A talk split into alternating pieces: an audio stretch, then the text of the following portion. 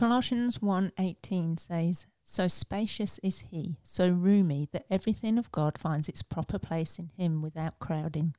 This podcast is going to help you live out your faith, walk in the spirit, and rest in God's grace. Hey there.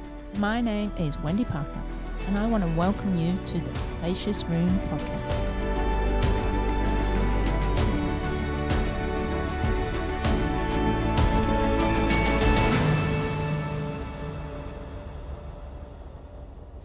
Hey there, and welcome to this week's Spacious Room episode. And today I want to talk about moving with compassion. So, what is it that moves you with compassion? You know, what motivates you enough to see God do something great through you? What what is it that feels like it creates emotion that motivates you towards action? Well, when we're moved with enough compassion, to try something new, to create something different, to be compassionate about something that we feel needs to change. Yes, that fear rears its ugly head, right? That's what happens when we are so com- passionate about something and we think, yeah, that really needs to change. But then fear just suddenly hits us and uh, strikes venom into our thinking. And instead of moving towards the compassion, we, we tend to shrink back and then we hesitate and then we move away from that compassion and we allow the whispered mutterings of our enemy to circle through and into our worried thoughts. So you hit the pause button, put a cap on all that kindness, all on uh, that empathy and compassion, and enthusiastically, and it bubbles up inside of you, and but you're putting a lid on it. And it's that compassion that's going to help others because you've believed that the lie that you're not good enough is what is going to stop you moving with compassion. And we find this in Luke chapter 10, verses 29 to 35. And it's where a religious scholar is asking Jesus the question of who is his neighbor, because Jesus is saying, This is what you do you, you love your neighbor. That's that's part of um, what the whole discipleship is. And and the religious scholar is going, well, who is my neighbor? And then Jesus replies with the parable of the Good Samaritan, where two religious people, a Jewish priest and a Levite, walking straight by a Jewish man who'd been robbed and he'd been stripped of his clothes and he was severely beaten and he was being left half dead. And we'll pick it up here in verse 29. It says, A Samaritan came upon the bleeding man and was moved with tender compassion for him. He stooped down and gave him first aid, pouring olive oil on his wounds, disinfecting them with wine, and bandaging them to stop the bleeding.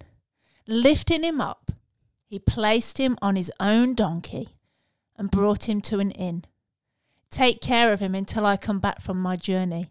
And it, if it costs more than this, I will repay you when I return. Well, in biblical times, you know, the Jews and Samaritans really did not get on. That you know, there was no love lost between them. There was no compassion. No Jew and Samaritan together were moved with compassion. So this parable really was the whole point of what Jesus was saying to love your neighbor to this religious scholar. And he was answering the scholar's question by showing him who his neighbor was and what compassion truly looks like. And there is always a cost. Like the Samaritan, it always it cost him something. The the when he helped helped him. You know, it was an exchange when when we feel so moved with compassion to step out of the box and create something different, to be passionate about something that we feel needs to change. And this is the reason. This cost, this this cost in moving to compassion is the reason why we hesitate and why we dither and why we pause and why we falter as our spiraling fearful thoughts keep us guessing and wondering if we really want to count the cost that compassion demands from us. If we truly have what it takes to help others, to actually love our neighbour. Well, in Matthew 9, verses 36, it says, Jesus saw the vast crowds of people, and Jesus' heart was deeply moved with compassion because they seemed weary and helpless, like wandering sheep without a shepherd. Jesus knew that these same crowds who had moved him with deep compassion would not be moved with compassion for him when he took his final breath. And this is where the rubber hits the Golgotha road, right? A lack of compassion from the crowd actually never stopped the motion of movement towards the cross for Jesus. Like the parable of the Good Samaritan, when religion walks by because it's too high a price to pay to move them with compassion, to help a neighbour, Jesus is saying, It's okay, and I'm going to take it from here. His move towards a compassion for us never wavered when he went oh so quietly, oh so willingly, even though he did no wrong by word or deed. And that's found in Isaiah 53, verses 7 to 9. You know, when we're moved with compassion, hesitation must bow its knee and surrender. And even Jesus, he had a moment of hesitation while in the Garden of Gethsemane. He had that slight pause. So he, he wrestled with the fear and the hesitation, what was moving him towards compassion. Because he says to his father, Please take this cup away so I don't have to drink it. What he was saying was, I don't think I want to go to the cross. This is, I know I have to, but I'm having a moment of hesitation here. I move with compassion for people, but I'm just having a moment of hesitation. Compassion moves in a forward motion, it cannot stand still because hesitation pulls us back, it recoils us and shrinks.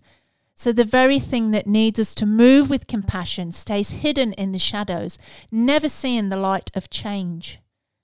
But then Jesus, he suddenly gets a resolve and he says to his father, But whatever happens, let your will be done not mine. And Jesus knew what needed to be done. A hesitation and the fear and the and the the stalling, it had to move out of the way, of the way, so Jesus could continue to move towards the cross for our salvation. You know, his sacrifice on the cross was fulfilled because he was moved with so much compassion. But it was His compassion that has moved us towards change, to stop going our own way and to follow the way. And Jesus' sacrifice moves us to compassion when we see the crowds, the ones who wander like a sheep without a shepherd, while wondering who's going to move with compassion to help them. So, my dear friend, when fear strikes, when gets into our thinking, when the venom hits, when hesitation keeps us shrinking back from our move towards compassion, causing us to hit the pause button and put a cap on all that kindness and all that empathy and all that, that compassion that builds up inside of you to make a change, that, that enthusiasm that bubbles up to want to help others, to help your neighbor, to love your neighbor and you think I'm not enough, well, believe me, you are. Yes, you are. You are enough to make a change. So let me ask you today in this episode what is it that makes you move with compassion? And and don't hesitate and don't be fearful. Just just keep moving forward. And just say a prayer and say thank you Jesus that you were so moved with so much compassion that you chose, Lord. You chose to sacrifice yourself for me so I could have the free gift of salvation.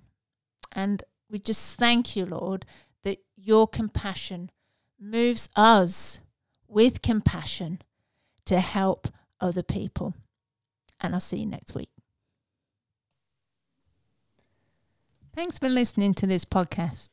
If you would like more teaching and messages on the Christian life, then check out my website, thebigvoiceonline.com. I look forward to sharing the spacious room with you next time.